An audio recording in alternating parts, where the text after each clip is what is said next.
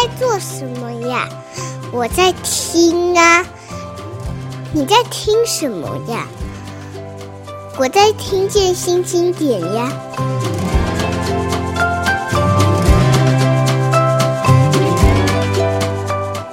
Hello，大家好，我是新经典文化叶美瑶。你现在听的是《听见新经典》。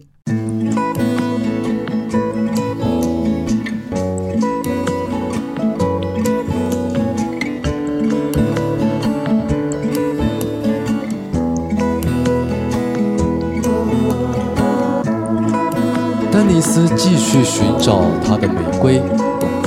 玫瑰说：“他好久没有去旅行了。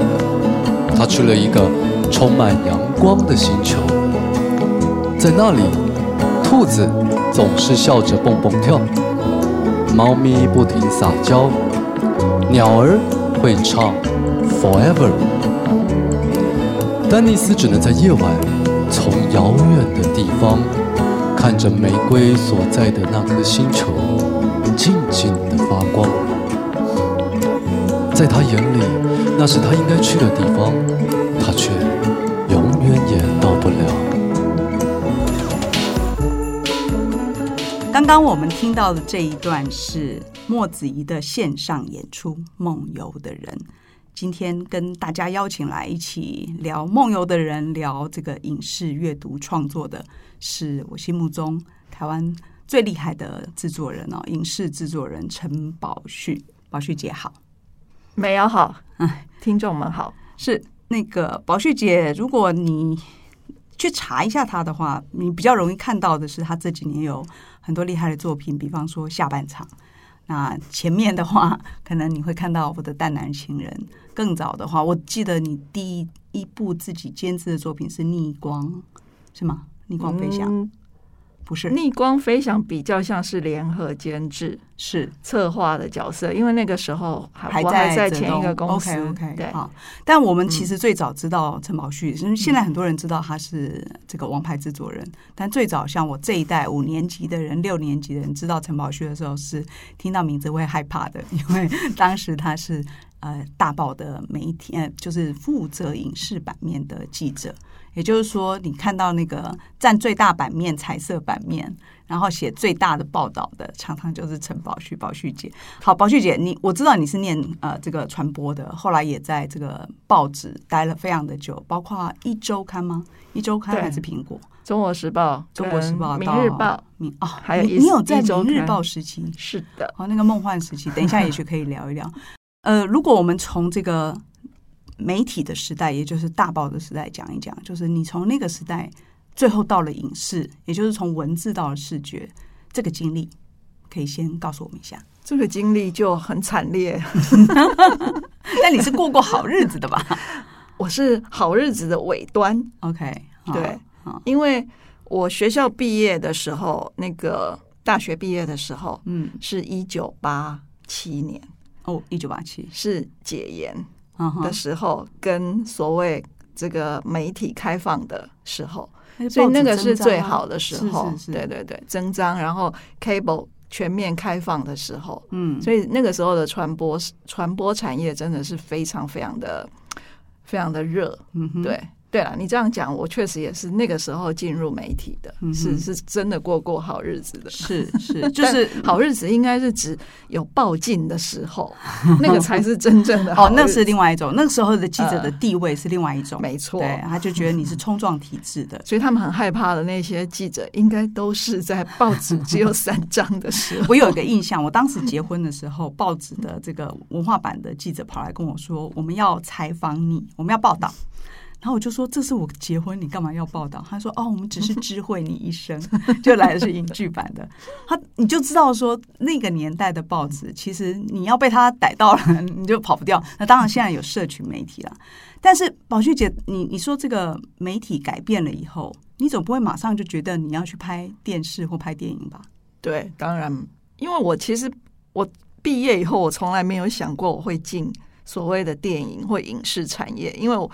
我一直我会进呃这个大传系，其实就是想要做媒体，是，所以我一直我我我这个叫做考上《中国时报》的时候，嗯、我是认为我会在《中国时报》做到退休的那一种，养老的那种，是。就是拿到长期饭票的那一种。嗯、但是真的没想到说，你做十年，你就发现说，哎，媒体的这个状态有一点有一点不同了，嗯，而且再来会是非常非常大的，就是你隐约你会嗅到那样子的的一种一种氛围，嗯，然后你就觉得，哎，好像应该要要想一些。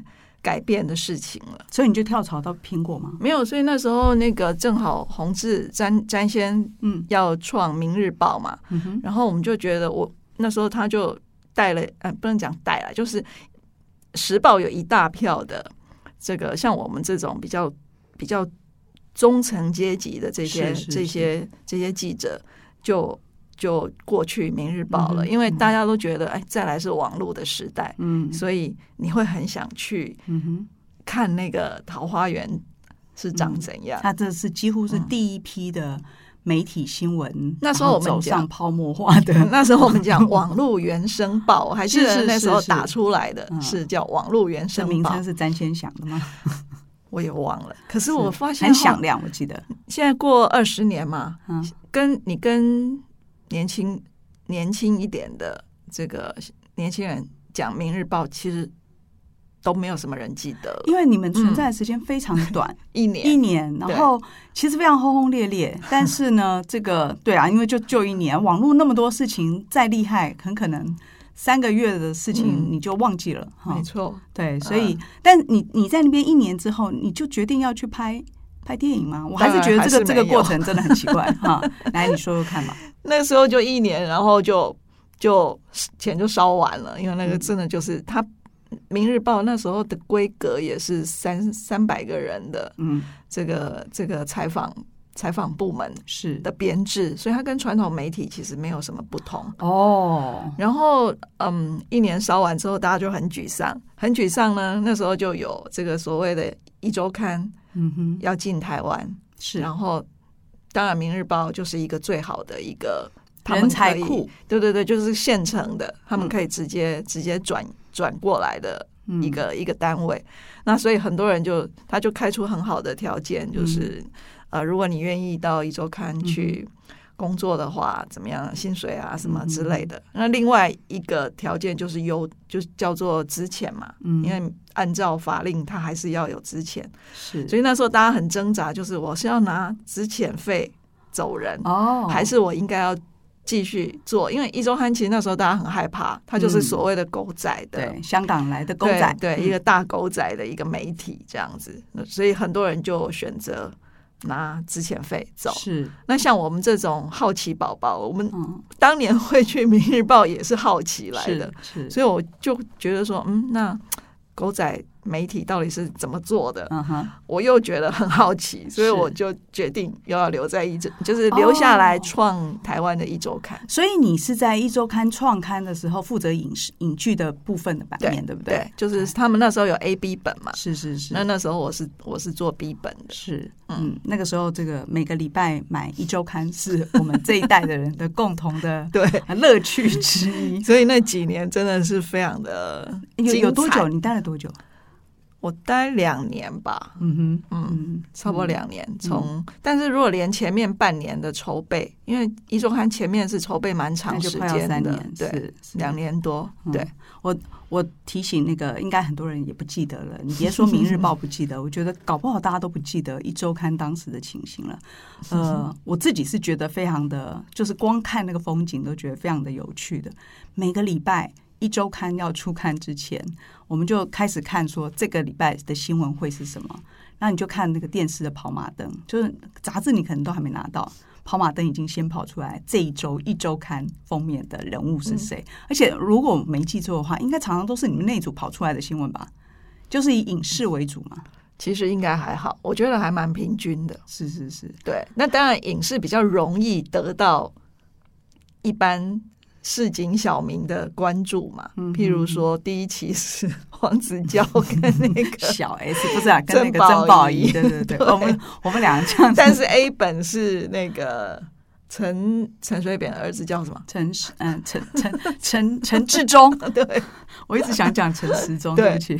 A 本就是陈志忠的事情？没有，是女儿跟驸马，是是是，对对，信宇的信宇姐姐的事情，对，是，我们俩这样子。我就说，我刚刚节目要开始之前，我就跟宝旭姐说，我们等一下会不会讲讲到名字的时候，就开始说那个那个那个谁，那个名字叫什么？真的是白头宫女，是是是。好，回来说，也就是说，后来你就离开了一周刊，离开一周刊以后，应该下一个工作是泽东。对，但是中间我其实是那时候并没有说，因为《明日报》到呃一周刊是无缝接轨，嗯。几乎就是直接过去这样子。那但是离开一周刊的时候，我其实是很想休息的。嗯，虽然那时候李老板也有 offer 问说，那我要不要去再开苹果日报？啊，对他下一个动 动作是苹果日报。我我整个已经，我觉得一周刊已经让我震撼的震撼教育，应该学分已经修完了。我就跟他说我不要。也就是说，一周刊太累吗？对。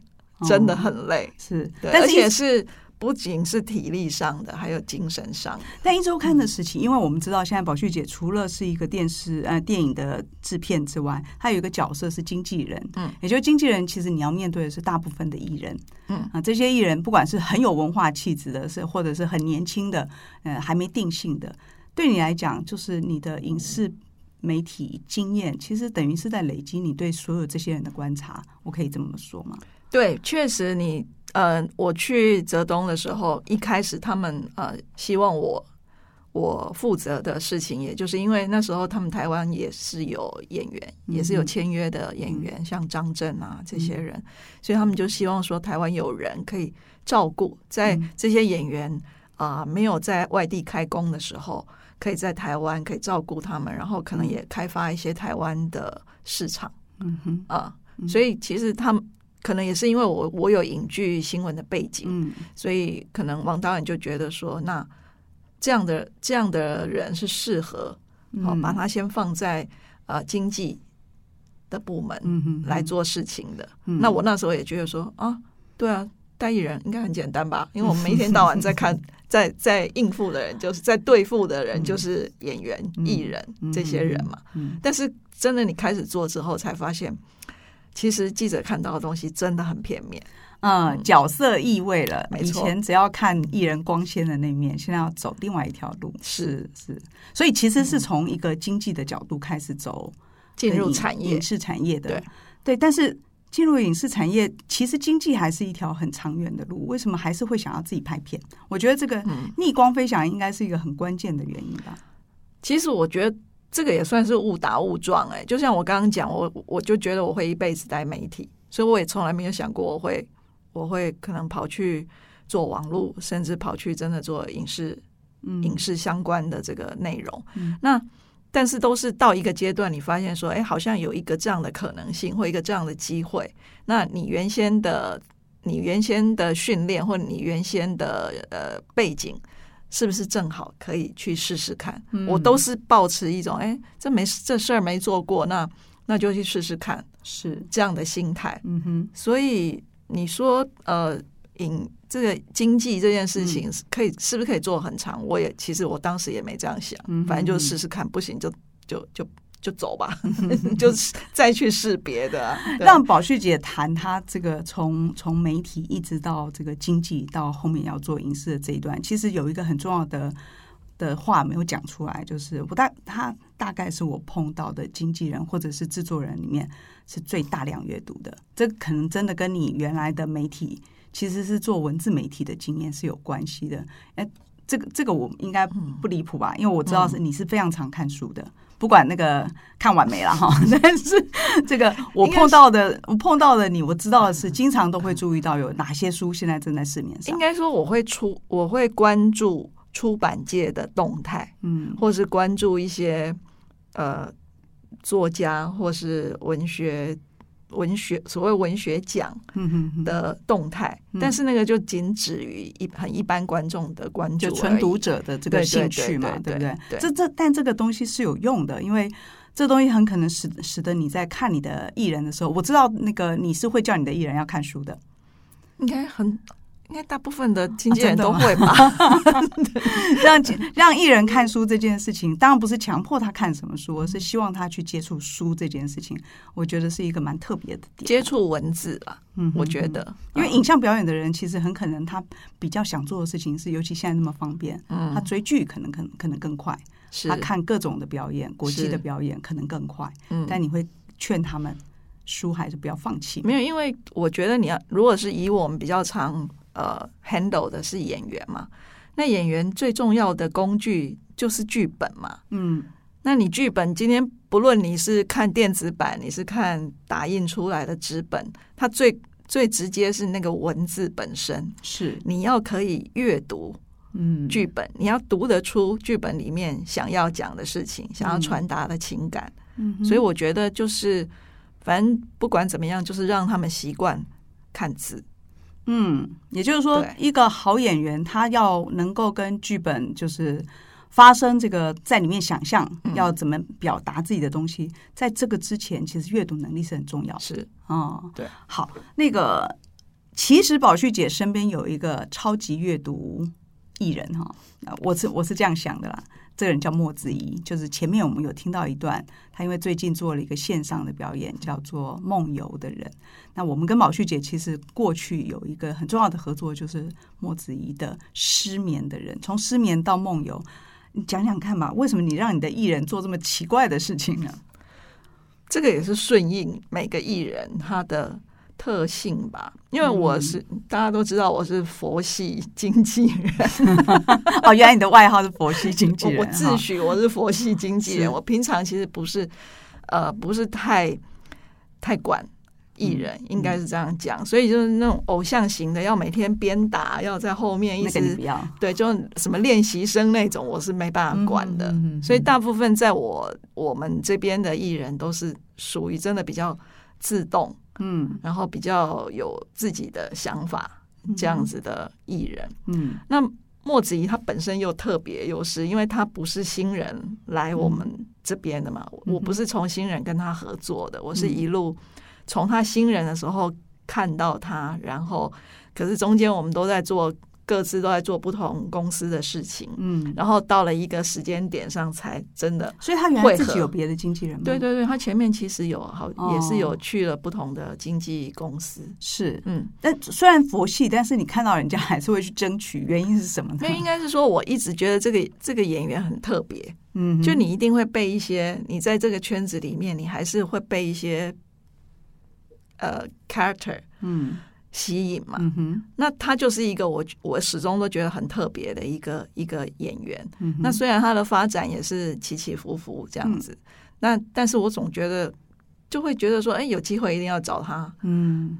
合作一下，这个真的很像。嗯、这个从编辑角度来看，就会觉得有很像的地方。嗯、就是我们会看到一个作家，他可能在别的地方出书，他可能已经有写了一段日子了。那也许你会积极的去争取，有时候也不会，你只是远远看说，哎，这个其实很适合我做，或者是哎，我很有兴趣，哪一天可以跟他发生什么合作关系？哈，对啊，有点像的。像上次你们之前前阵子出那个李同豪的书是。这个我们从知道也差不多十年以上了吧？我我如果没记错，因为那时候我们还有讨论过。那因为我曾经也一度想要找李同豪写剧本，嗯，写维京的剧本是哦。那那时候就是在谈维京的书的改编的时候，这样。对啊，你看。然后、哦，所以你当时想要改编李维京的东西，找的是他，我都忘了。第一个找的是李同豪，因为我很喜欢他写的，在一周刊写的那个旅游的，是是是旅游的故事。后来我们出成那个不在场证明，对，嗯。然后我也是那个，就是一周刊那个时候，我我们好像短暂有同事过，但是其实因为他在 A 本，旅游旅游版是在 A 本，嗯、哼我们是在 B 本。其实不是真的认识，可是我就真的是他的、嗯、他的呃读者，嗯，所以我就，就这样非常多年，我就对我就自己去跟他说，哎，那个我想要改一个改一个小说，你会不会有兴趣来试试看？嗯、这样子，嗯，对，嗯，觉得你也看出来他应该很想要尝试很不一样的事情，因为他写的东西很，他又他又有一种隐具体你知道吗？没错哦，你这个定义真的太好了。我一直很难想说，他这个有一个怪招，对别人没有的。原来这叫隐具体哈，这是我自己讲的。反正就是你读他的，你读他文字的时候，画面很多，是是是，而且你很容易跟你生活里面感觉是世俗文化的东西结合起来。对，它跟一般的纯文学又有一点不一样，那就是他的招很高。但是他又让你觉得很容易靠近。对，嗯、这个其实是王王导演，我跟王导演工作的时候的一个、嗯、一个一个体悟吧。嗯嗯，哎、嗯，怎么说？你就意思说王家慧也是一个影剧概念的创作者吗？他其实他买，你刚刚说我大量阅读，其实也真的是一半被。王导演逼的，对，他也是个疯子，因为他的阅阅读量是我才觉得他是所有导演里面应该阅读量最大的。哦，侯导我不知道，侯导也看很多书，是，但我觉得王导演是我认识，至少是我认识的人里面阅读量真的超级大的。嗯哼，然后因为他如果要每次要开案子的时候，他会做很长时间的填调，嗯，然后他做填调就常常倒过来找我们台湾的同事，因为台湾毕竟。在在那个时期，在他们的认知里面，还是比较有文化，有有把中文的文化保留的好一点的地方，所以他常常就会说，譬如当然帮他买书一个啦，啊是一个任务，然后找作家啦是是一个啦，好，所以就大春就是那个时候被我。一代宗师缠上的，被你 被你把他们媒合在一起。没有，我那天看我脸书上写的回顾，就是他不是有每天给你回顾吗？是，我就看到我很多年前刚开始去找大春贝贝要写，就是要要要请他写一代宗师的时候的那个。很害怕的那个心情，哦，真的，啊，你当时是很 害怕。你你不是叫我约吃饭而已吗？没有，那时候自己发短信给他的时候，发讯息给他的时候，真的是怕的不得了，觉得一定会被 K 这样。他现在还是很值得害怕这样，因为他还会 K 王导。但现在被他 K 了，就觉得啊，很。你知道人有那种受虐狂，就会觉得很开心这样。哎，我没想到那个宝旭姐会先聊起来王王家卫王导这个事情。的确，我们有过一个合作，是因为他的介绍而有了呃王家卫导演的一代宗师。不过，因为我今天本来一一直一心一意想要锁定的是莫子仪的《梦游的人》哦。丹尼斯开始分不清，是他去了另一个世界，还是另一个世界找上了他。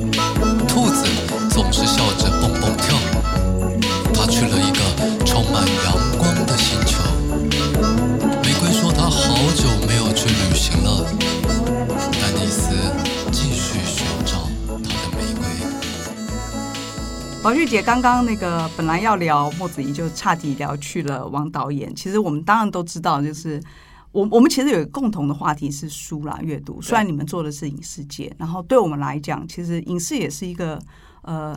跟我们在阅读的时候，其实很很有关的，并不是路线不是只有书到影视。嗯，有时候一些好的影视作品会带我们回去看书。我看王导当年的很多电影的时候，我的确就是回头去看书的。嗯，就这个是一个这样子的互动来的。呃，讲回来哦，就是那小莫为什么你可以让他做这么奇怪的东西？我还是要强调奇怪哦，因为我们虽然出了失眠的人，我也觉得那是一个很特别的书。一个艺人出一个叫我们不要把他照片放在封面上，而且那个宣传介绍他的时候也不能用呃明星来介绍他。然后呢，输出了之后呢，一个一个小场地的跑去把他演出，找了玉祥，找了那个日金，三个人组合成一个，这真的对我来说是大学生才会做的三兄弟，是是是。然后当然我知道莫子怡是是是一个爱做梦的那个。这个巨蟹座，但是这也真的对我来说太惊人了。然后，更何况背后明明有一个很会算钱的制作人啊，到底在想什么？你错了，制作人一点都不会算钱，不然的话就不会去做这些事情。是是是，对。如果你真的算的话，这事儿这生意这一盘生意怎么样？所以你是没有看计算机，直接就说你做吧，这样。因为对我来讲，我觉得呃，演员在没有上戏的时候，其实常常都有蛮大段的时间。嗯，那有的演员很会自己，很会跟自己相处，或是很会安排。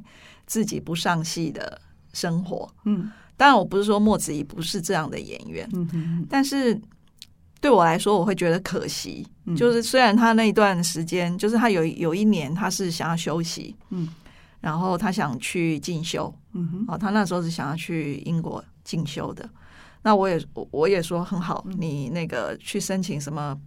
呃，国艺会还是什么，他们都有补助这种艺术的专业的这些演员、嗯、或是剧作家，嗯、呃，去去去国外驻村啊，什么都有这种。我说你，那你赶快去申请。那他为了这件事，他还去补习英文，补了大半年哦，而且是非常非常认真的补习那一种的，写、嗯、作业啊，干嘛的都都都很照规矩来的。嗯，然后他去了，但最后只去两个月。嗯。那去了两个月回来，我就说：“哎，那你有什么心得？这样子，好。那其实我是想跟他，我那时候好像也有跟他说，那你你可以利用这一趟写一个游记呀、啊，或是什么做一个什么创作啊，嗯、啊，写个剧本之类的，真的很像编辑在编鞭策作家。对我也是，就一直逼说还有什么东西可以生出来。我感觉我下一步应该可以去做编辑。”好，那那时候所以反正就觉得说，哎、欸，他他正好有一段这个空档，是，然后我就说，啊，不然你就写写东西吧，啊、嗯。哦，那因为我知道前其实最早是因为你找他去读李维京的，对，就是跟李维京一起读，我们都说耳朵会怀孕的声音，是我也是真的看了那一场呃这个朗读会之后，我才非常明确的觉得莫子怡的声音真的非常非常的。吸引人，嗯，啊，甚至可能比他的表演，就你不要看到他的人，光听声音，你就会觉得非常迷人。对，是，就就是，所以我现在都说，哎、欸，我现在想，我们我们来做声优就好了，反正你也没有那么喜欢化妆去上戏或干嘛。的。好，那那是题外话，是因为那一次我忽然就一直觉得说，嗯，有机会是不是应该让他做一些这种类似的这种表演，嗯、朗读的表演或读剧的表演，嗯、因为那个是他。最根本的，他们作为一个所谓剧场演员，最根本的。然后正好他也觉得可以做，因为这事情比较单纯，相对读剧啊，或是朗读，对我来说相对比较单纯，不像你，即使你制作一个小剧场的戏来好来说好了，怎么样也要十几个人吧？是，那更不要说拍片了，拍片就是三四、四十、五十、六十、一百。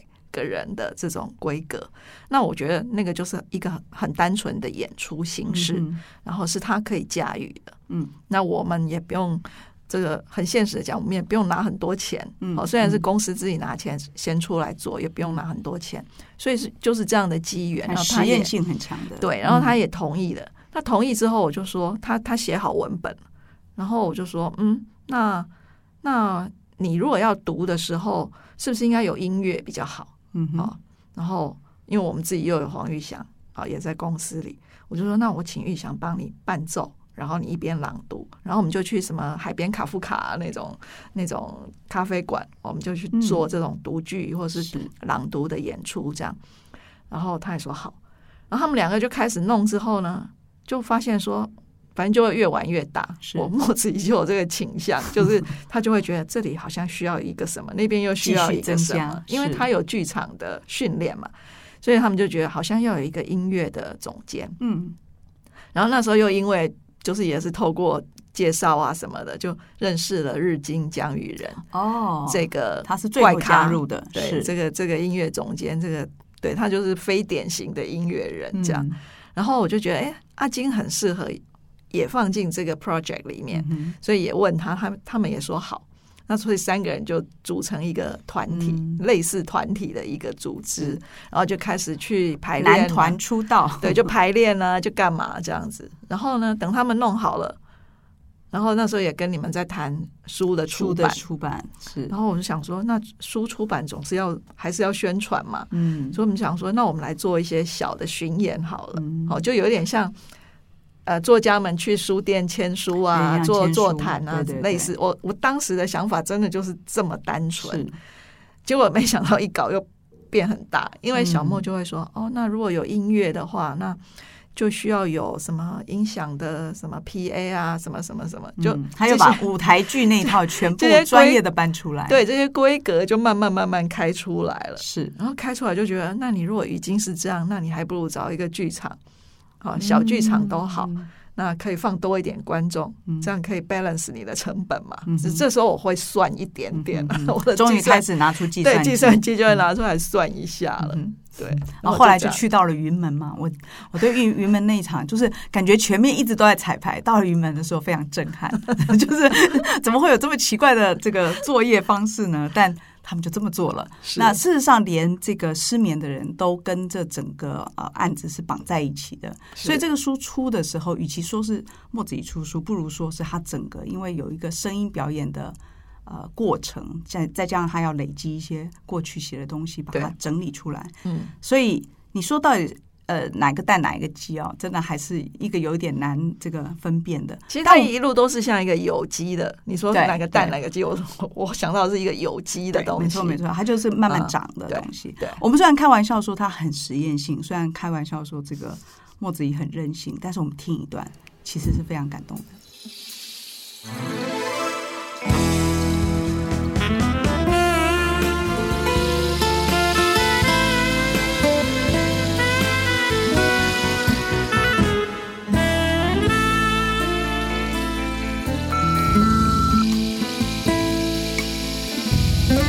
しもしお久しぶりです。お元気ですか？私は今受信へしかしあなたが今いる通りわかりません。私は自分へメッセージを残して有请求我的咖喱公会下比，我哋。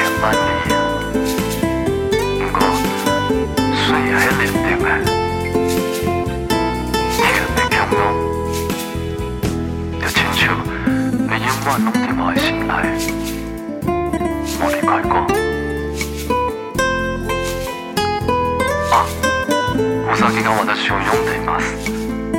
じゃあ、お。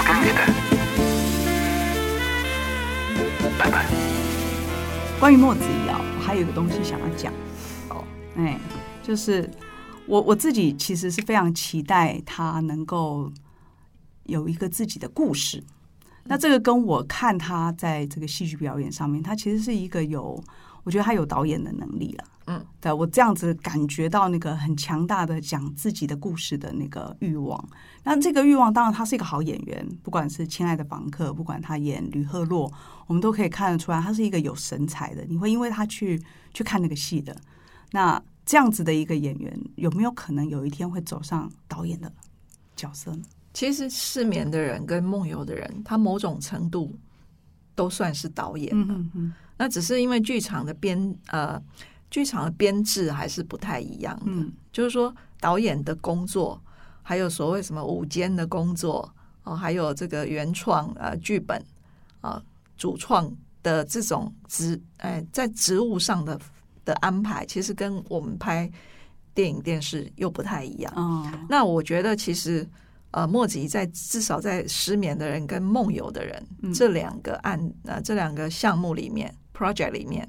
他其实都是完全的主导，嗯，对，嗯哼，就是几乎所有的事情是他在呃 lead，但是呢，他相对他也很尊重阿金跟玉祥，嗯哼，所以我觉得就是说他们三个人是一个很好的一个组合，就是虽然墨子有很很强烈的自己的想法，但是他会关照跟他一起工作的人，这个其实也是我觉得也是剧场。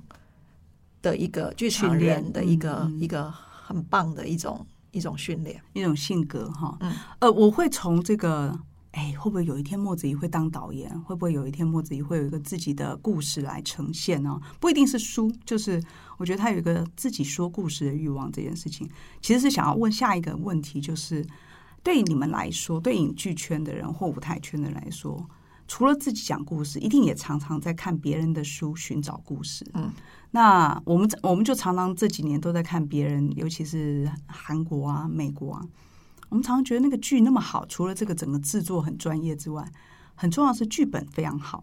那当我们有听到一个传说，就是韩国的编剧是甚至于可以大的编剧是可以决定说我要找谁演的，对，所以他连在写故事的时候，想象那个未来，嗯，被制作出来的时候。他是连那个角色都已经有了，他可以指定的。对，呃，对，我就想知道说，你们怎么看一个一个剧本的来源，一个好的故事的来源？其实你刚刚讲韩国的例子哦，应该是说韩剧就是剧的编剧呢，他的权利确实是凌驾在导演之上的。嗯，对，这是这是一个很特别的。电影是电影就比较还是以导演为核心。嗯嗯，对，当然可能也有很厉害的编剧是可以做。很多的呃控制跟决定权，嗯、哼但是在剧的部分，我知道的呃，他们所谓的作家，嗯哼，才是。为什么会发展出这样的一个模式？我还是觉得非常好奇，是因为他们的作家基本上是一个非常熟产业的 SOP 的人嘛？因为我常常觉得台湾是找一个，比方说年轻写作者会写故事的人，可是他可能跟影视业的人其实。过去不见得有那么多的关系，他不知道这个东西你写了两行，嗯、但是他们可能要找了十天才找得到那个东西。嗯嗯，韩国就是因为他们从开始也是一九八八年，他们经济这个这个什么快要恐，就他们那个事件叫什么？那个亚洲金融风暴、嗯、对对金融风暴那个时候，所以他们的政府就做了一个呃很大的一个政策的决定，就是他们要以呃这个文化产业。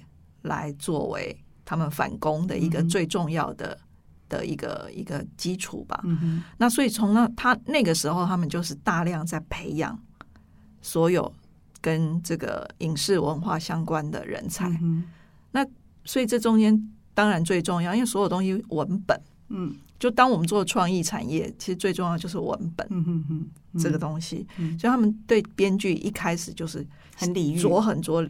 着很大的力的，什么有编剧学院啊，什么什么这些的，是很有系统的在在培养人才的。嗯，那为什么剧特别？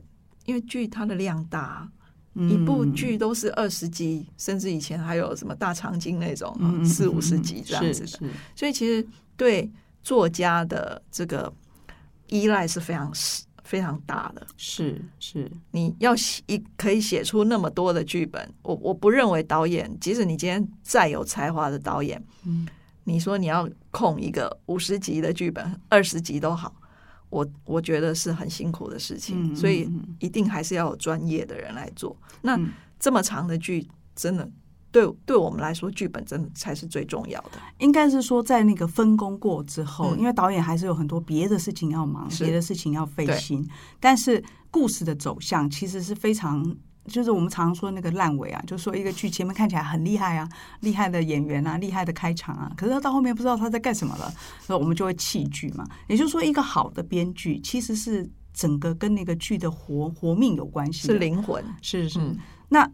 对宝旭姐来说，你怎么看台湾的？因为我们好像也在追这个事情，要哭了，就是讲到痛处。我我们不是也跟着人家这个也有文策院了？嗯、我们其实也做了很多呃心理上面或者人才或者是课程上面准备，要、嗯、要打造自己的所谓台剧的、嗯、的那个未来嘛。嗯、那哎，说实话，我们先不敢不不管说我们自己到底觉得台剧有有没有能力，现在可以跟韩国拼。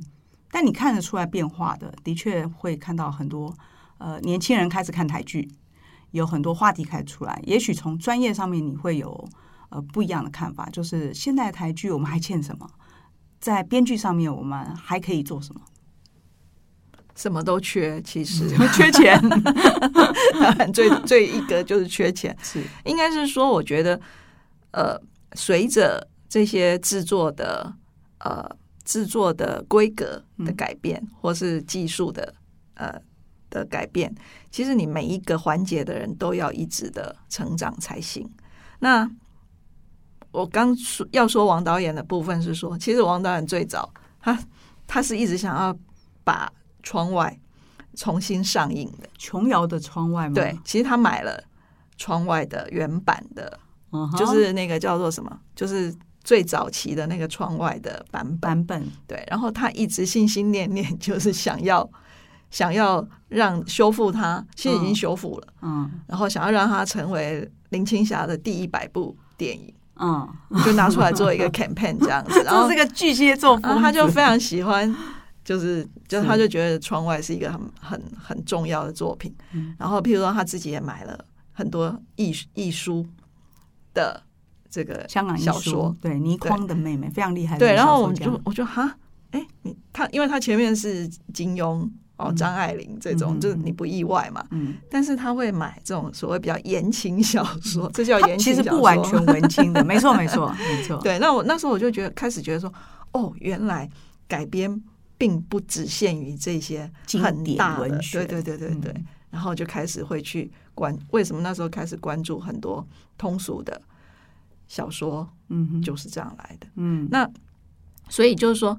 回到编剧，其实台湾现在的状态就是说，编剧都还是在依附在这个电影学院里面啊，可能你选多几堂课啊，或是什么，可是没有一个真正在做编剧养成的一个，你叫基地嘛，或者是叫什么？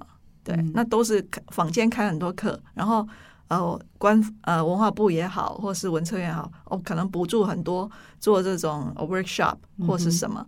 但是我始终都觉得这些事情不是不能做，但他们都不是最根本的。嗯，我觉得最根本的，真的就是要好好的从从 A B C 开始。嗯，就是你如果你想要当编剧的话，就跟我看很多漫画的这个作家一样，是他们就是从描那些格子啊什么对画线啊开始的。嗯，就你如果不从这样的阶段开始，我觉得。都是都是只是速成的，嗯，那当然这几年另外一个速成就是去买 IP、嗯、哦，就是所谓 IP 的概念，开始这几年就很、嗯、很风行了，嗯、哦，因为中国也是这样。那其实好莱坞才是真正最主要的一个 IP 的的的这个创造、使使用，对对对，嗯、源头嘛，嗯哼，对。那所以就是要你你即使买了 IP，你还是要有编剧把它。做改编呢？是是，对啊。呃，IP 之所以能够成，是因为改编的成功，它才看起来像是一个 IP。没错，不然他在那里成功，他就在那里成功。太多失败的改编失败的 IP 是。其实这两年我们看到台湾累积了很多改编失败，但是呢还是很热闹的例子哦。但是这些改编失败很可能是我们未来往下一步走，其实是一个让你可以校正的一个方向吧。那所以我们还是乐观其成的。是。最后我想就是请宝旭姐。跟跟我们分享一个你最近看的喜欢的书吧。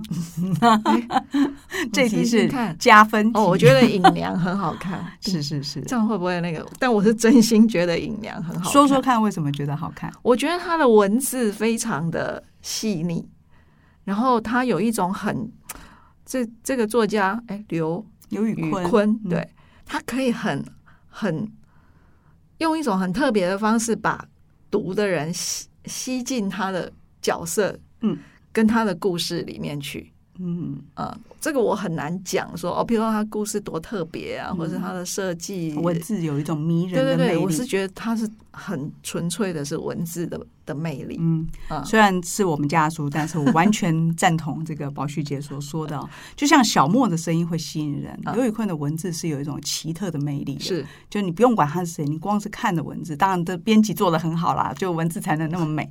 呃。大家可以去试试看。我今天最后就是跟大家说，今天找了宝旭姐来，有一个很重要的原因是，她是影视产业界的，她是现在很多写文字的人梦寐以求，希望自己的文字变成 IP 的。但说回来，到源头，宝旭姐喜欢阅读，原因是什么？因为好的内容其实还是在最初一个好的故事里。谢谢大家，谢谢。